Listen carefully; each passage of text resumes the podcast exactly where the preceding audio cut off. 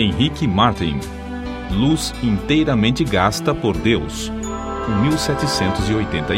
1781-1812 Ajoelhado na praia da Índia, Henrique Martin derramava a alma perante o Mestre e orava: Amado Senhor, eu também andava no país longínquo.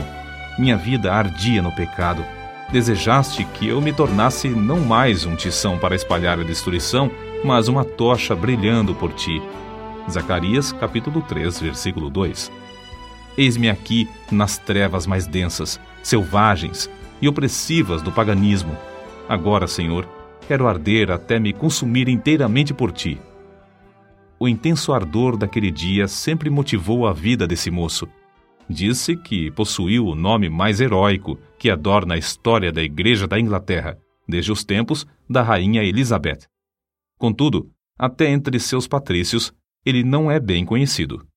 Seu pai era de físico franzino e, após o seu falecimento, os quatro filhos, inclusive Henrique, não tardaram a contrair a mesma enfermidade, a tuberculose. Com a morte do pai, Henrique perdeu seu intenso gozo pela matemática e passou a se interessar grandemente pela leitura da Bíblia. Diplomou-se com mais honras do que todos da sua classe. O Espírito Santo, porém, falou à sua alma. Buscas grandes coisas para ti, não as busques.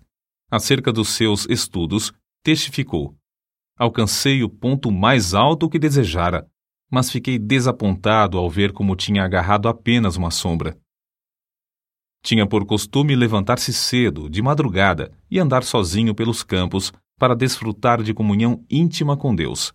O resultado foi que abandonou para sempre o plano de ser advogado, um alvo que, até então, perseguia porque não podia consentir em ser pobre pelo amor de Cristo.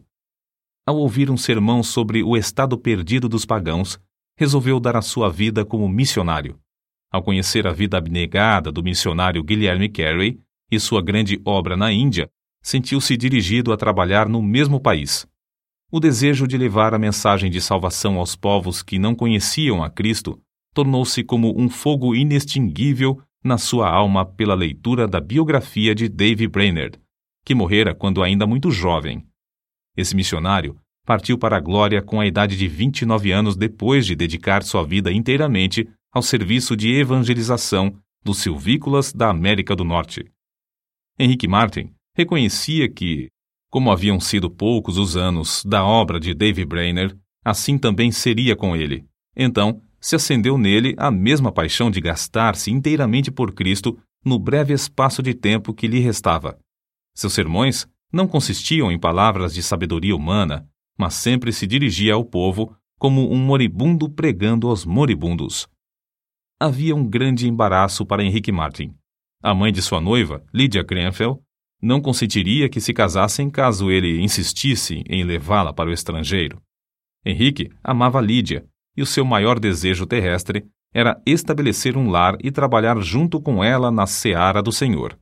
Acerca disto, ele escreveu no seu diário: Continuei uma hora a mais em oração, lutando contra o que me ligava. Cada vez que estava perto de ganhar a vitória, o coração voltava para o seu ídolo. Finalmente, deitei-me sentindo grande mágoa. Então, lembrou-se de Dave Brainerd o qual negava a si mesmo todos os confortos da civilização. Andava grandes distâncias sozinho na floresta, passava dias com fome e, depois de assim se esforçar por cinco anos, voltou para falecer tuberculoso nos braços da sua noiva, Jerusa, filha de Jonatas Edwards. Por fim, Henrique Martin também ganhou a vitória, obedecendo a chamada para sacrificar-se em prol da salvação dos perdidos. Ao embarcar para a Índia, em 1805, escreveu: Se eu viver ou morrer, que Cristo seja magnificado pela colheita de multidões para ele. A bordo do navio, ao afastar-se da sua pátria, Henrique Martin chorou como uma criança. Contudo, nada podia desviá-lo da sua firme resolução de seguir a direção divina. Ele era um tição arrebatado do fogo, e repentinamente dizia: que eu seja uma chama de fogo no serviço divino. Depois de nove longos meses a bordo, e quando já se achava perto do seu destino, passou um dia inteiro em jejum e oração.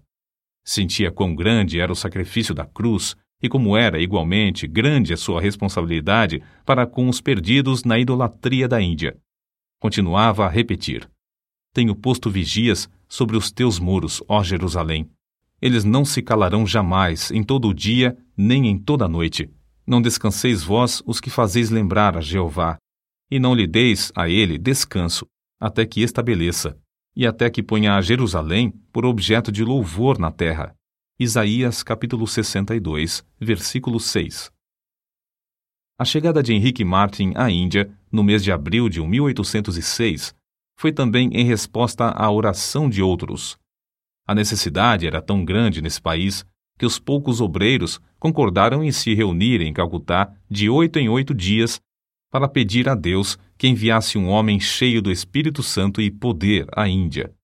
Martin, logo ao desembarcar, foi recebido alegremente por eles como resposta às orações. É difícil imaginar o horror das trevas em que vivia esse povo, entre o qual Martin se achava. Um dia, perto do lugar onde se hospedara, ouviu uma música e viu a fumaça de uma das piras fúnebres de que ouvira falar antes de sair da Inglaterra. As chamas já começavam a subir do lugar onde uma viúva se achava sentada ao lado do cadáver de seu marido morto. Martin, indignado, esforçou-se, mas não pôde conseguir salvar a pobre vítima. Em outra ocasião, foi atraído pelo ruído do símbolo a um lugar onde o povo fazia culto aos demônios. As pessoas ali reunidas se prostravam perante o ídolo, obra das suas próprias mãos, a quem adoravam e temiam. Martin sentia-se mesmo na vizinhança do inferno. Cercado de tais cenas, ele se aplicava mais e mais, sem se cansar, dia após dia, a aprender a língua. Não desanimava com a falta de fruto da sua pregação, reconhecendo ser de maior importância traduzir as Escrituras e colocá-las nas mãos do povo. Com esse alvo, perseverava cuidadosamente no trabalho de tradução, aperfeiçoando a obra pouco a pouco e parando de vez em quando para pedir o auxílio de Deus. Extraído de um dos seus sermões, conservados no Museu Britânico, o próximo texto denota como a sua alma ardia no firme propósito de dar a Bíblia ao povo.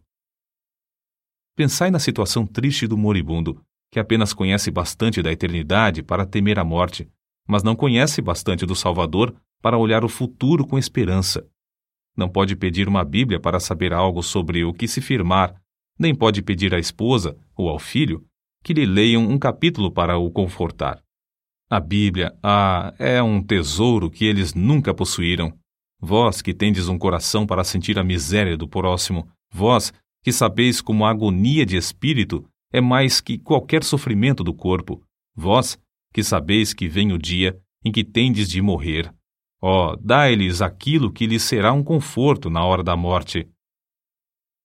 Para suprir os povos da Índia e da Pérsia com a Bíblia em suas próprias línguas, Martin aplicou-se à obra de tradução das Escrituras de dia e de noite, até mesmo quando descansava e quando em viagem.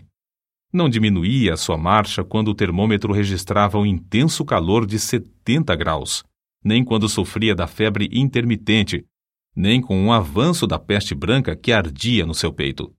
Como David Brainerd, cuja biografia sempre serviu para inspirá-lo, Henrique Martin passou dias inteiros em intercessão e comunhão com o amado, seu querido Jesus. Parece, escreveu ele, que posso orar para sempre, sem nunca cansar. Quão doce andar com Jesus e morrer por ele. Para ele, a oração não era uma formalidade, mas um meio certo de quebrantar os endurecidos e vencer os adversários. Seis anos e meio depois de ter desembarcado na Índia, enquanto empreendia longa viagem, faleceu com a idade de 31 anos. Separado dos irmãos, do resto da família, com a noiva esperando-o na Inglaterra e cercado de perseguições, foi enterrado em lugar desconhecido. Era grande o ânimo, a perseverança, o amor, a dedicação com que trabalhava na seara do seu Senhor. O zelo ardeu até ele se consumir nesse curto espaço de seis anos e meio. É-nos impossível apreciar quão grande foi a sua obra, feita em tão poucos anos. Além de pregar, conseguiu traduzir porções das Sagradas Escrituras para as línguas de uma quarta parte de todos os habitantes do mundo. O Novo Testamento em hindu, hindustão e persa, e os evangelhos em judaico-persa são apenas uma parte das suas obras. Quatro anos depois da sua morte, nasceu Fidelia Fiske, no sossego da Nova Inglaterra. Quando ainda aluna na escola, leu a biografia de Henrique Martin. Andou 45 quilômetros de noite, sob violenta tempestade de neve, para pedir à sua mãe que a deixasse ir pregar o evangelho às mulheres persas. Ao chegar à Pérsia, reuniu muitas mulheres e lhes contou sobre o amor de Jesus, até que o avivamento em Oromiar tornou-se outro Pentecostes. Se Henrique Martin, que entregou tudo para o serviço do Rei dos Reis, pudesse visitar a Índia e a Pérsia hoje, que grande obra encontraria! Obra feita por tão grande número de fiéis filhos de Deus, nos quais ardeu o mesmo fogo pela simples leitura da biografia desse pioneiro.